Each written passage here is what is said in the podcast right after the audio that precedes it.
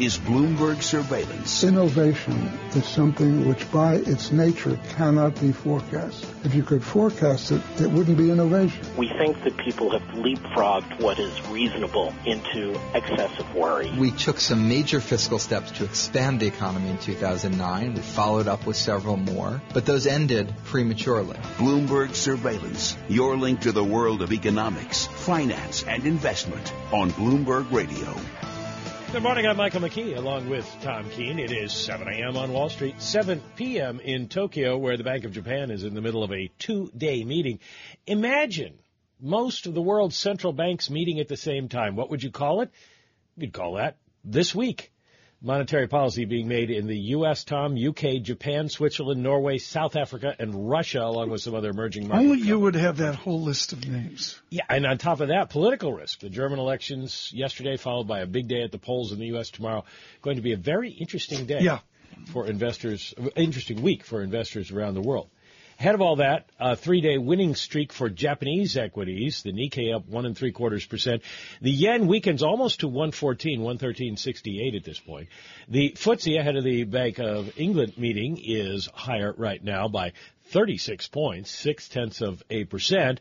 The pound is weaker, 143.55. European equities overall stronger. The Stoxx 600 is three points higher this morning, eight tenths of a percent.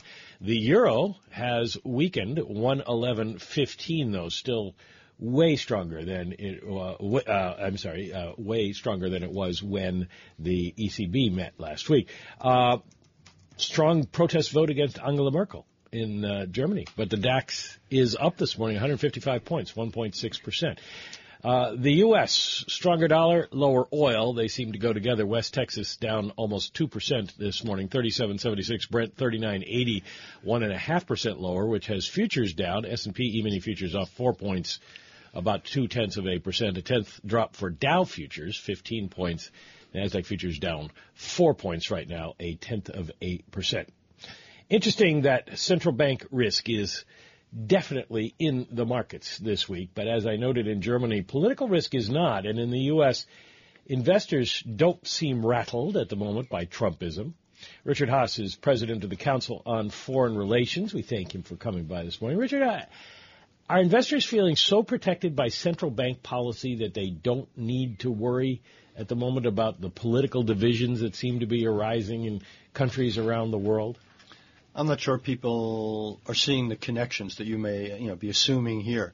So you have you know, all the events you talked about, from any number of central banks meeting to you know terrorist attacks in, in the Cote d'Ivoire or in uh, Ankara, to the German uh, state elections, to the primary elections here. But I don't think people necessarily are drawing direct lines or links between any of those events and their economic situation, which they see as, as something that's apart from that and much more fundamental. The question that came to my mind when um, when I was thinking about over the weekend with, with what's going on with uh, Trump and what's going on in Germany and, and what's going on in England as they prepare for their meeting with fiscal policy just off the board.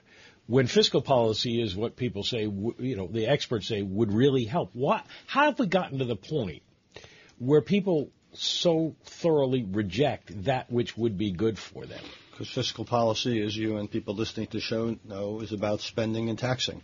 And there's hard to, it's hard to think about two more politically loaded questions than how to tax and how to spend monetary policy has the advantage of being made by a few people who are essentially apart from the political process.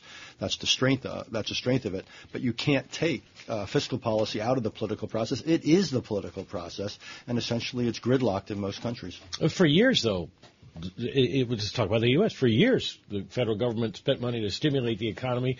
Uh, Keynesian economics was accepted, uh, and now uh, the whole idea of any kind of fiscal activity is anathema. Uh, well, it, it is, and you see it, you know, particularly because of some changes in the in the Republican Party, and I think in this country, I won't speak for others, uh, the inability to agree on fiscal po- policy is increasingly uh, a, a, reflection of the polarization of, uh, of, of our politics.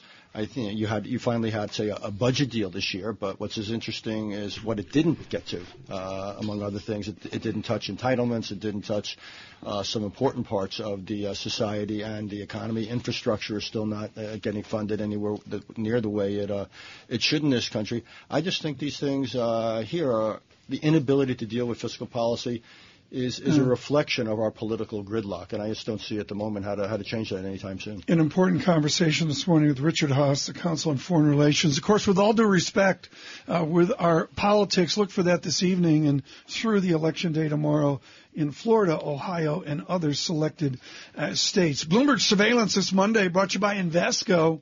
Invesco believes it's time to say goodbye to the traditional 60-40 stock bond allocation. Say hello to alternatives as a core part of modern portfolios. Learn more at Invesco.com slash alts. Invesco, I-N-V-E-S-C-O, Invesco.com slash alts, A-L-T-S.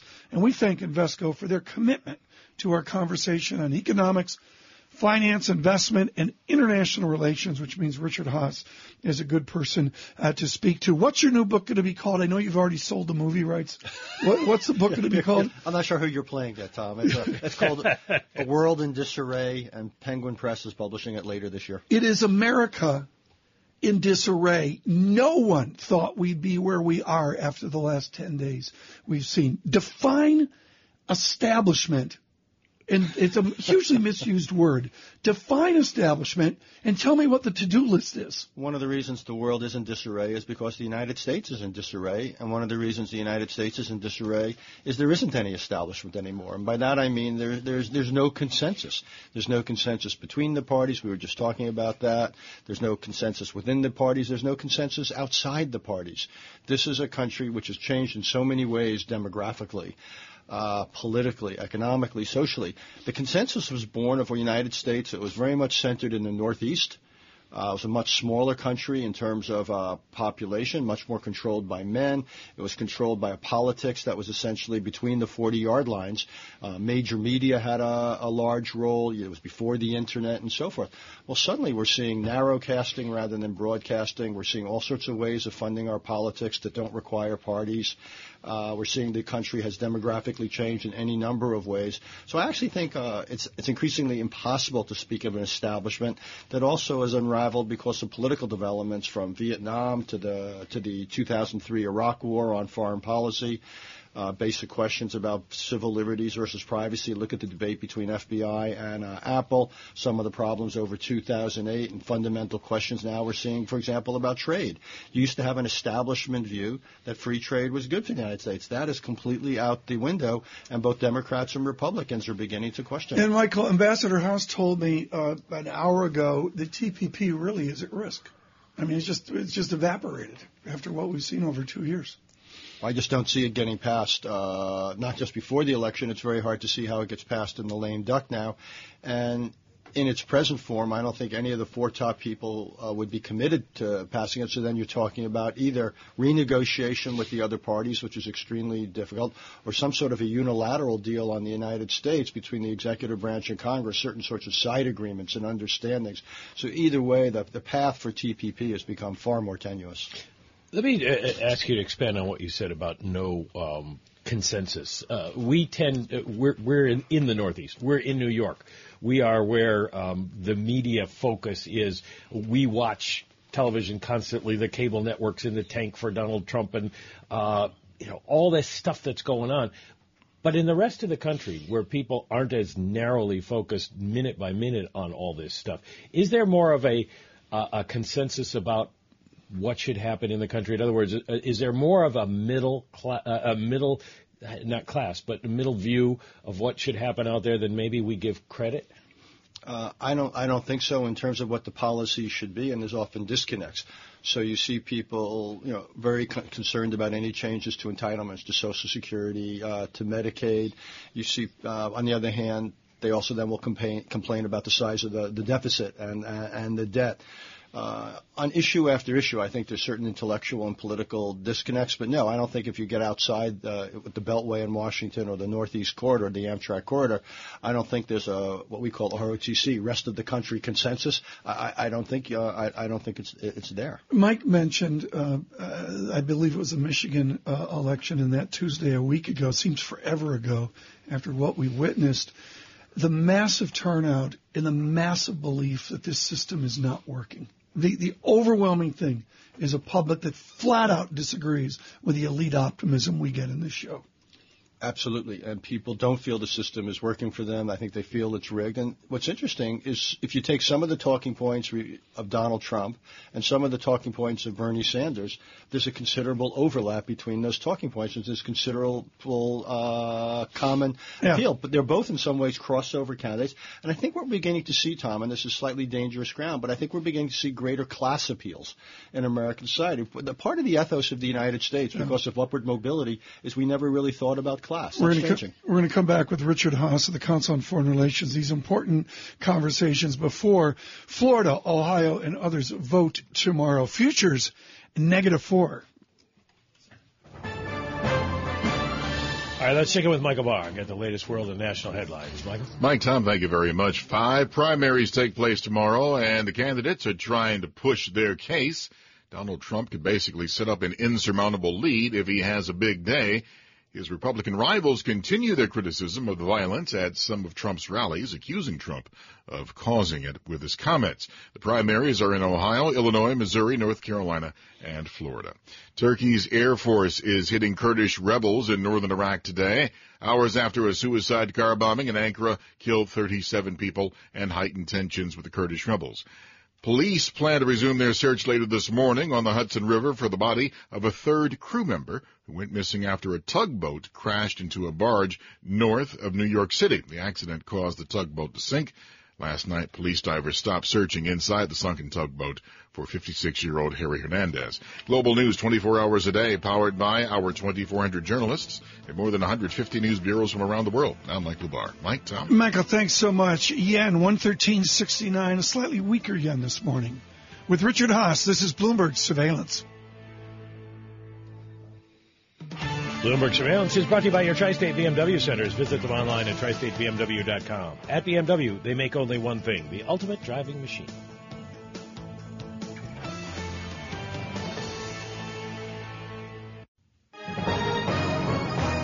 Global business news 24 hours a day at Bloomberg.com, the Radio Plus mobile app, and on your radio. This is a Bloomberg Business Flash. And I'm Karen Moskow. This update is brought to you by Brown University, where the new executive master in cybersecurity prepares leaders in law, technology, and business to face tomorrow's greatest threats. The Brown University Executive Master in Cybersecurity. Strategy is the best security.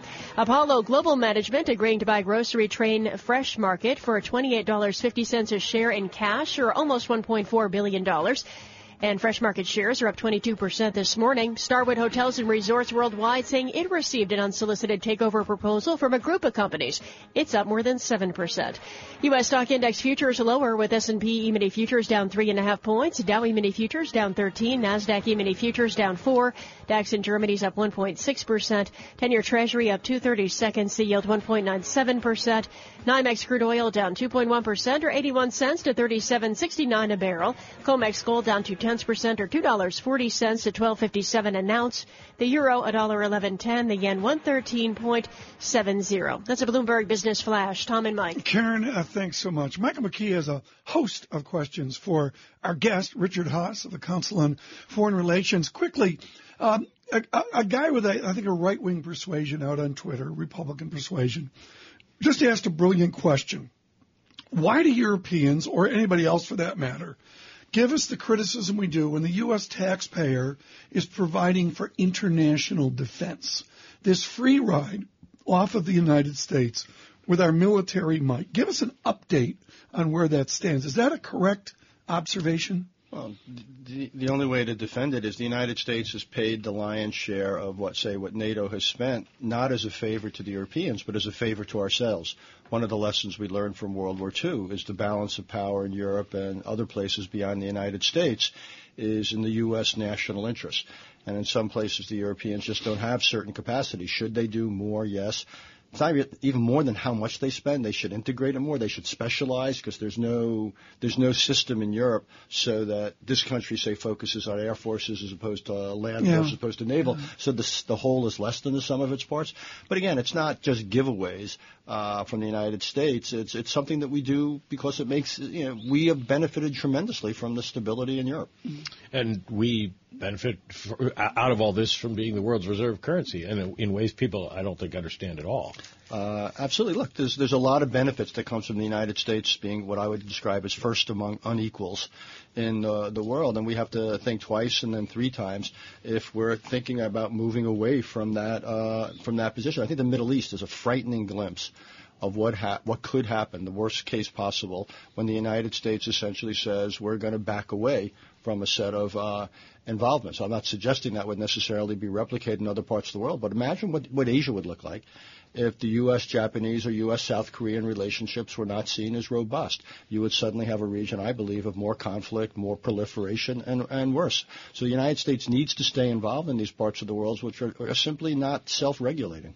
You've written a piece called "The Inbox of the Next Commander in Chief." Uh, unfortunately, we don't have two hours to sit and talk with you. So, let's, Well, what's at the. Maybe what's at the- what's at the top of the inbox? What's the scariest thing out there that whoever the takes scariest thing for Richard Haass is three hours with you or me.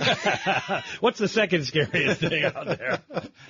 Uh, just a couple of things uh, out there. One is going to be how do we persuade Iran's neighbors uh, not to develop nuclear options or hedges of their own against the uncertainty of where Iran might be down the road?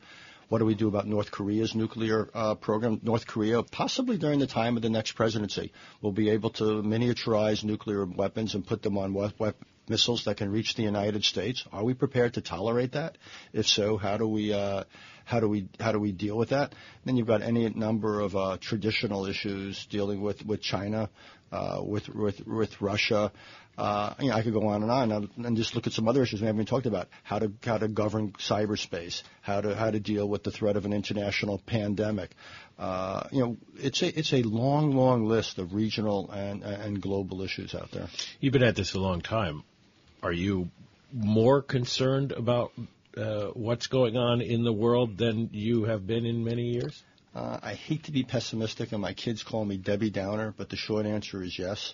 Uh, there's, there, I'm worried about two things in the combination. I'm, I'm worried about a world that's unraveling in a lot of places, where and where capacity is spreading. More and more places have the means to do things. They're making more and more decisions on their own, deferring to us a lot less. And I worry that we, to some extent, have, have opted out in many cases, and we simply don't have the consensus or we don't have the will. So this combination of an America that's that's divided and Right. distracted, and a world that's unraveling is a toxic combination. You are carefully bipartisan, or I should say nonpartisan, at CFR. You have a history with Republican politics. What would you like to hear at a Republican convention? Not just the main speech of whoever it is, but the set of speeches at a GOP convention. The last Republican president who I thought got it right on foreign policy was George Herbert Walker Bush. It's a few years 41. ago. Yeah, it's 20, it's, it's 20, 25 years ago. And it had a sense of American leadership in the world, but it wasn't uh, unilateralism. It was working with others. We were trying to do things in the world, but we weren't trying to remake the societies of other countries. For the most part, it had a sense of uh, limits. It understood the need for a strong society and economy at home, so, if you will, to balance guns and butter. I want to see that sort of thing again.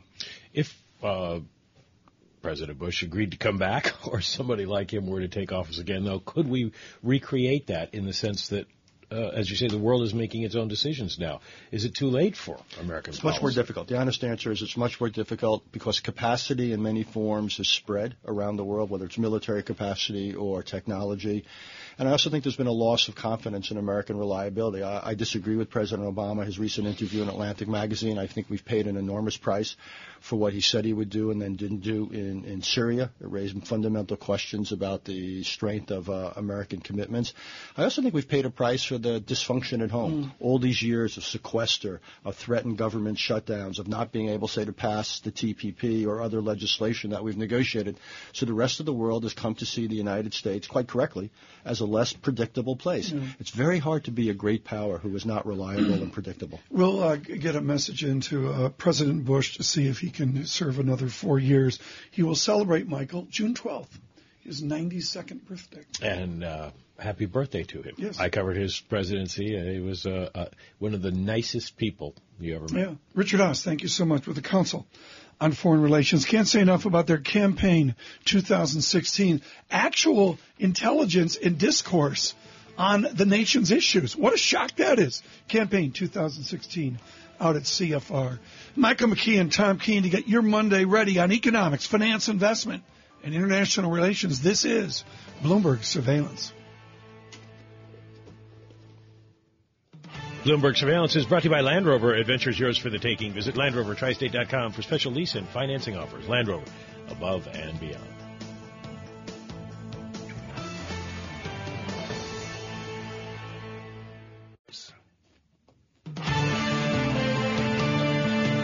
Broadcasting live to New York, Bloomberg 1130. To Washington, D.C., Bloomberg 99.1. To Boston, Bloomberg 1200. To San Francisco, Bloomberg 960. To the country, Sirius XM Channel 119. And around the globe, the Bloomberg Radio Plus app and Bloomberg.com. This is Bloomberg Surveillance.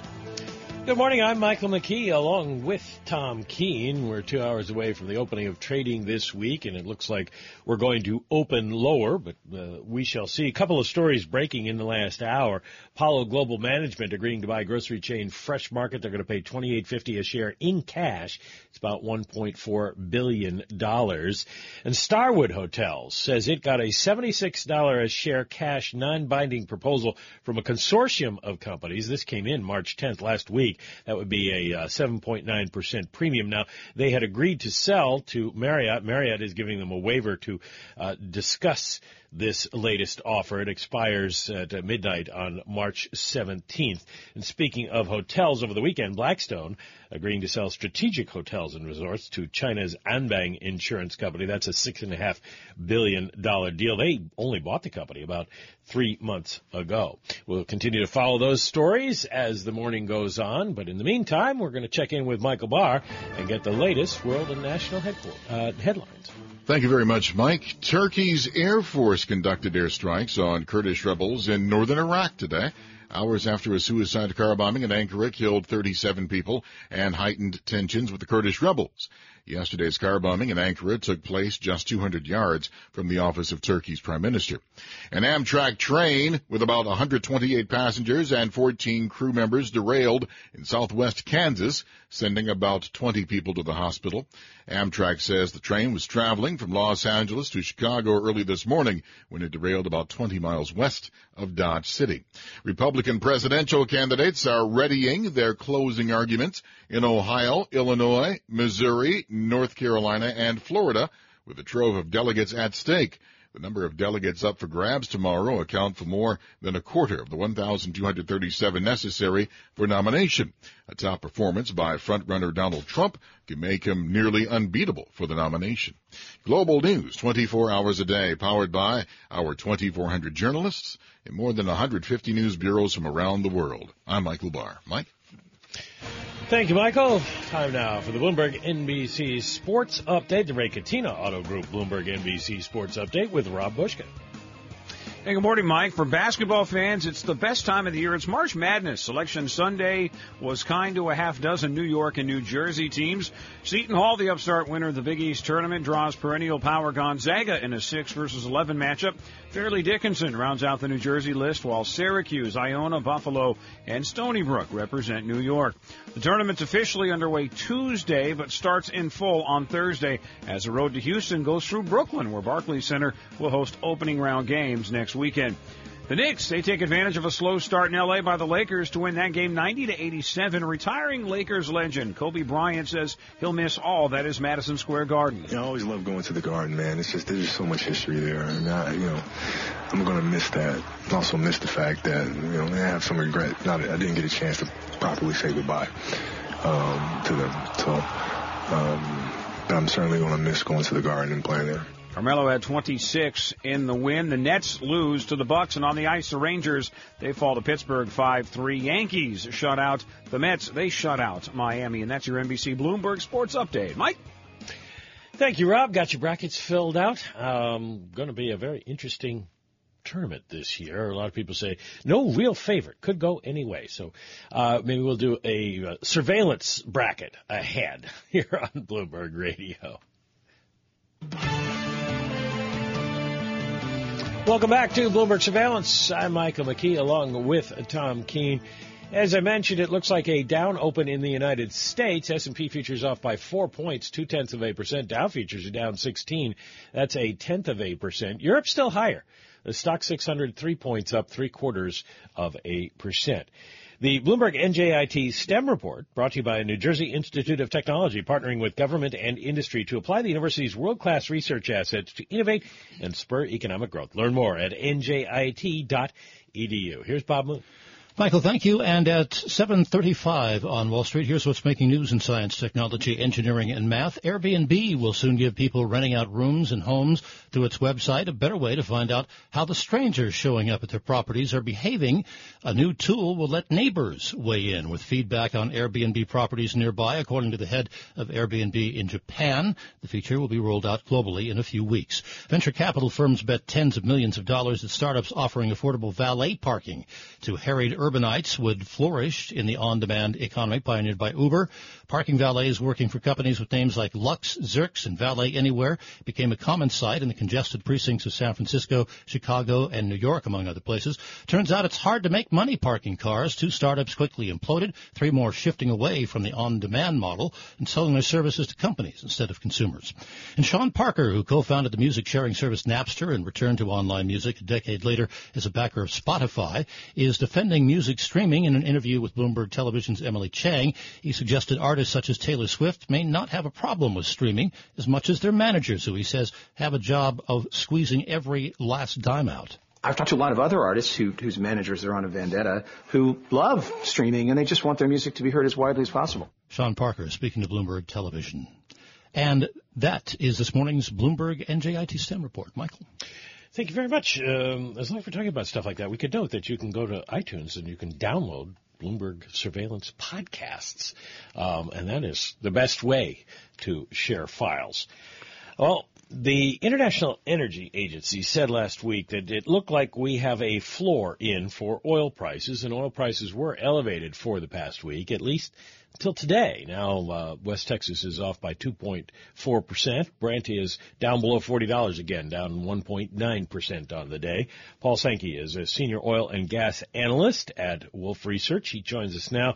And, uh, Paul, uh, everything seemed to be moving in the direction the IEA was suggesting till Iran came out and said, we're going to ramp up our oil sales over the weekend. Um, is this a, a one day story as people digest what they say, or are they actually going to be able to produce more and we go back to where we were of uh, supply growing faster than demand?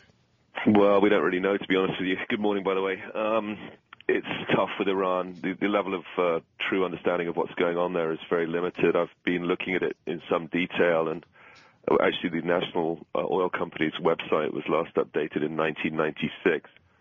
Uh, so uh, even speaking to major companies such as Exxon and asking them about what they thought Iran could export, there's a very high degree of uncertainty. The main problem here is uh, is that we're in a U.S. turnaround season and we can't take any more barrels. So this idea that Iran is sending more oil into the market uh, is enough just to push us down again today, as you said. Well, let's push us down to, um, in terms of Brent, uh, 39.63. Is it going to push us further than that? Are we going to go back and threaten the lows that we had seen, or is this about where we go while people try to figure out what happens next? I think we always thought that first half of this year would be the low. Uh, the problem is we're in March, so you know I think there's still risk in April, um, possibly less in May as driving season starts. Uh, we're not convinced that we've for sure seen the bottom, but you know we've rallied pretty well off the extreme lows that we saw earlier this year, and uh, I think it's fair to say if you're a long-term investor, we've seen we're, we're putting in the lows for oil. I think that's reasonable. Well, the uh, concomitant question to that is what could be the highs? Where could we go from here?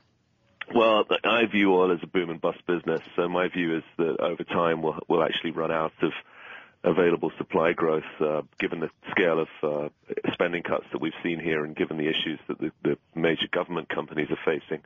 And my view of where demand destruction is is actually back towards 80 or 100 dollars a barrel.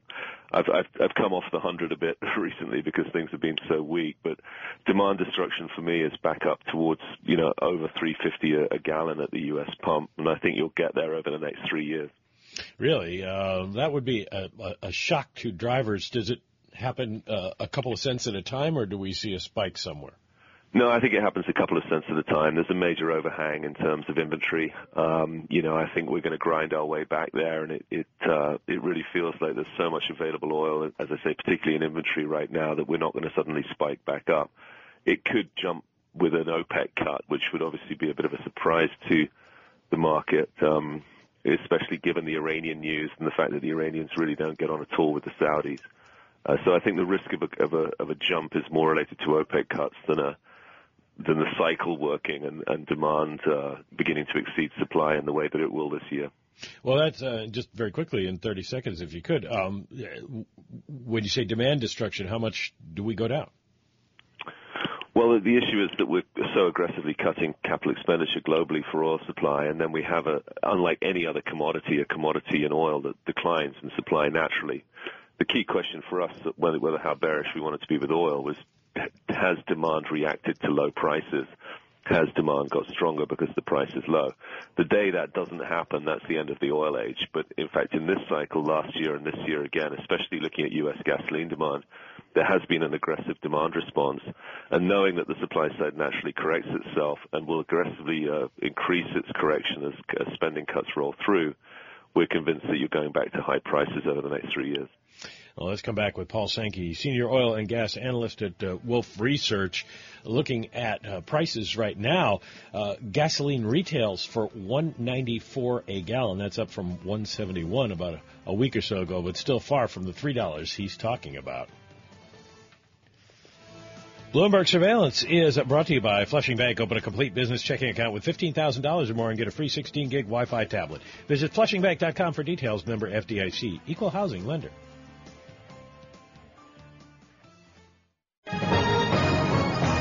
Global business news 24 hours a day at Bloomberg.com, the Radio Plus mobile app, and on your radio. This is a Bloomberg Business Flash. And I'm Karen Moskow. This update's brought to you by Sector SPDR ETFs. Why buy a single stock when you can invest in the entire sector? Visit sectorspdrs.com or call 1-866-SECTOR-ETF. Starwood Hotels and Resorts Worldwide, which is being bought by Marriott International, received a separate unsolicited takeover proposal from a group of companies led by Anbang Insurance Group. Starwood is up more than 8% this morning. And Apollo Global Management agreeing to buy Grocer the Fresh Market for about $1.4 billion in cash. Fresh Market up more than 23%. U.S. stock index futures lower. S&P E-mini futures down 5 points. Dow E-mini futures down 26. NASDAQ E-mini futures down 10. The DAX in Germany's up 1.4%. 10-year Treasury up 230 seconds. The yield 1.97%. NYMEX crude oil down 2.6% or 98 cents to 37.52 a barrel. COMEX gold is down 3 tenths percent or $3.30 to 12.56.10 an ounce.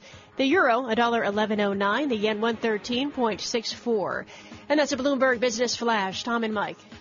Karen Moskow, thank you very much. We're talking with Paul Sankey, senior oil and gas analyst at Wolfe Research, and we talked uh, before the break about the fact there may be a bottom in now for oil prices, and that is leading you to put out some notes that suggest maybe it is time to start looking at oil uh, stocks again. And uh, your advice seems to be go big or go home at this point.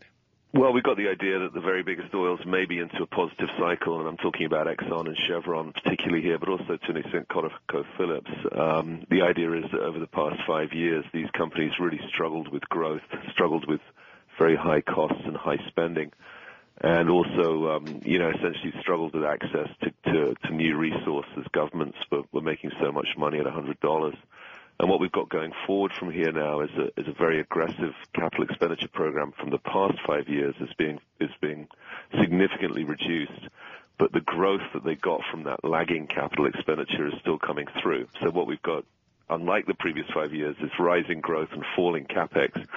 And by extension, rising returns. And that's the essence of the, the, the bull argument that we put together for Chevron Texaco when we upgraded it last week. Paul, are they forever changed? What was the lesson learned? Uh, I give them great credit, and this goes back to your work at Deutsche Bank with Adam Sieminski, where the big oil companies never got carried away with $100 a barrel. But what is their tone? Is there a new humility among big oil? Well, yes, actually that word did come up at the Chevron analyst meeting, and I was impressed that the CEO was using it. Obviously, in a, in a I'm not to judge the man, I'm judging the corporation here. And um, you know, having said that, I, I do believe that at the top of the cycle they did get carried away. Chevron's capex reached 40 billion dollars a year, um, and they guided that they would remain that elevated, and that was really just far too much money. The companies also, having spent all that money, did, as I said, fail to grow. Chevron's major projects are only just now starting up, exactly at the wrong moment from an oil price point of view. But as I said, if we look at it on a, a longer term basis, I do think they're now into a much more positive cycle. And I do think that that humility that you referenced will keep them from uh, greatly ramping up spending again, even as the oil price begins to rise again here, as we talked about over the next three years. They are, uh, you said, uh, just coming online with major projects. How much is that going to add to the amount of oil out there? And can they back off at all? Well, in certain cases, yes, there's going to be tens of thousands of additional barrels of oil just coming out of uh, the partition neutral zone between Kuwait and Saudi Arabia over the course of summer. Uh, a lot of what they're producing in terms of growth at Chevron is uh, liquid natural gas, and that market is also in glut. So the additional volume is definitely not needed, and, and what we really need to see here is a correction in overall global supply, which essentially we're getting from the lowered rig count in the U.S. That's the first mechanism. But we're also looking at declines beginning in Russia, uh, in places like Kazakhstan, Brazil will grow a lot less, and so on. So globally, we are seeing a correction. Chevron and Exxon, I think, can work into that uh, market share opportunity. Where's the terminal value? I mean, I know you and Mike talked earlier about oil bottom or that. Is, is there a number out there, or do you just throw in the towel on that? well, that's a great question. We think, as, as I've said many times, that this is the end of the oil age in the 21st century. So the 20th century was the uh, age of oil. The 21st will be the age of electricity. But this is obviously not something that you, you switch, click, click a switch on. It'll take 30 years for that to come through. Uh, if, if we are in the end of the oil age, and as I said, if, if demand doesn't respond to low prices, we're in the end of the oil age by definition. The cycle has ended then exactly as you highlight, there's no terminal value, and we're very worried about that. The good news for oil valuation is over the next 10 years, we have seen a demand response to low prices. We have seen very uh, significant increases in sales of gasoline-driven cars and trucks in the U.S., and so I believe we have one final cycle. If you want to look 20, 30 years, I, I think possibly the terminal value could be zero. When you talk about um, the majors, the, the, the big ones, uh, even with the problems they have. In the most recent quarter, Exxon, for example, has 1.8 uh, billion dollars in in free cash flow. What if they're not going to be ramping up um, their capital spending? What are they going to do with the cash? Well, over time, again, we think the free cash flow, certainly in the case of Chevron and Exxon, their balance sheets are still in good shape. So we we do think it'll probably go back to buyback, and certainly we've we've said that we will upgrade Chevron on the basis that we don't see any threat to its dividend now. Um, Uh, are we still expecting, we think Russia, Russia, the loss of Russia is going to force Exxon into making a big deal. The problem is they're the only big buyer and the market knows they're coming. So everything that's worth buying from an operational point of view for, for Exxon is very aggressively priced. And they haven't been able to see something that they find to be attractive in value, but we think they've really got to do something um, so unlike Chevron, where we don't see the need for them to deal, and we do think you could get back into a situation of rising dividend and buyback, mm-hmm. for Exxon, we see a deal as necessary. What, and we're what, underweight that one. We're underperform on that stock, by the way. Give us some for instances on what Exxon might be looking at. Permian. There's no question that the number one oil field in the world today, the number one oil play in the world today is the Permian in Texas, right in their backyard. Multiple stacks and zones there, so an almost unlimited upside. Um, you know, the new technology that we've seen here has made the break evens come all the way down into the 20s, uh, uh, $20 a barrel type range. Right. And as I said, it's in their own backyard. They're sick and tired of dealing with what they've had to deal with in places like Russia. So you might as well deal with uh, wherever the Permian. I'll have to get the map out and look at that. Help me with peak oil then. You mentioned new technology, which completely redefined the certitude of peak oil. What's the new peak? I mean, from a, from a hydrocarbon engineering standpoint, what's the new peak? Peak technology? peak demand. That's the threat. I mean, you can see in the markets pricing Tesla that ultimately the way we drive, which is uh, 90% of Americans, I think, drive less than 40 miles a day. We're sitting in congested urban space driving. We should be all driving electric cars. There's no doubt about that. If you want to drive to California from New York, you want a gasoline car, but n- almost no one's doing that. So over the next 15 to 20 years, I think the penetration of electric cars is going to be enormous and that's 40, 50% of global oil demand is basically transport demand. Then how so, can you be institutionally long oil? It's like you can be in it and, you know, but then five or ten years from now you got to get out? I think, uh, well, I think on a 30-year view you aren't, and I think what you'll see is that if you look at the multiple of Tesla versus the multiple of Exxon, you've got your answer right there. Mm-hmm. I think over the next five to ten years there is a, there is another uh, peak cycle coming, and that's what you're playing for right here, in my view. Interesting. In the meantime, um, Bloomberg government has a note out uh, this morning. Uh, Congress is uh, going to be uh, looking, and the administration will be looking at um, the uh, well, it's the administration releasing the next version of its um, offshore leasing proposals. Virginia's coastline, I guess, is the issue. Uh, do, people care anymore? Do people bid for these things? Is this something you bid for, put in your pocket, but don't explore? Uh, it would have been a big deal under the drill baby drill days, but nobody wants us to drill anymore. Yeah, right. I mean, this is one of the reasons we firmly believe that oil is locked into a boom and bust cycle. Essentially, there's a, a natural cycle. Higher prices give give less demand and more supply, but there's an there's a plus G here, which is not growth. It's the impact of government. It's a big G and the government always shows up at exactly the wrong moment. Um, what we, you know, may I quote up, you on that? Absolutely, uh, uh, opening up offshore leases to exploration today, is, as you say, is, is ludicrously irrelevant. What they should be mm-hmm. doing is putting in a gasoline tax, but of course, no one can do that. But obviously, with gasoline prices as low as they are now, is the mm-hmm. opportunity to stop the price going any lower. Let's say, you know, yeah. put a floor in at two or two fifty a gallon and um, you know really make this move that would be very right. beneficial to, towards electric cars. Very valuable, Paul Sankey. Thank you so much for the, the pleasure, research. Guys. What a what a what a briefing uh, that was, Mike. The Permian Basin. I'll try to figure out a map that I can get out on social. Is Central Texas to the left? So it's over in West Texas, the Midland Basin, and things we know, almost down to the Rio Grande, and then a little bit of the lower corner of New Mexico. Did Yeah. I did I describe that okay? Seems to be. Yeah. The I think- Permian Basin. I think Paul had a great idea. Nobody's driving New York, California. We could take surveillance on the road. On uh, we can listen Yeah. to it on channel 119 Sirius XM um, all the way from New York to Do our, California. do our Permian Permian Basin yeah, show from uh, 1130 in New York City to 960 in the San Francisco Bay Area. coast to coast. We call that Bloomberg 1200 Boston, Bloomberg 99.1 FM in Washington. Good morning, and yes, out to the West Coast, Bloomberg 960, San Francisco, and the Bay Area. We're thrilled you're listening nationwide across Canada. Uh, on Sirius XM channel 119 as well. Uh, Paul Sankey, uh, look for that on the Bloomberg terminal. That interview deserves to be re-listened to, is what I would suggest. You can do that. iTunes has all of our radio interviews. That's all you need to know. iTunes, Bloomberg Surveillance, our podcast, they're free. Good morning.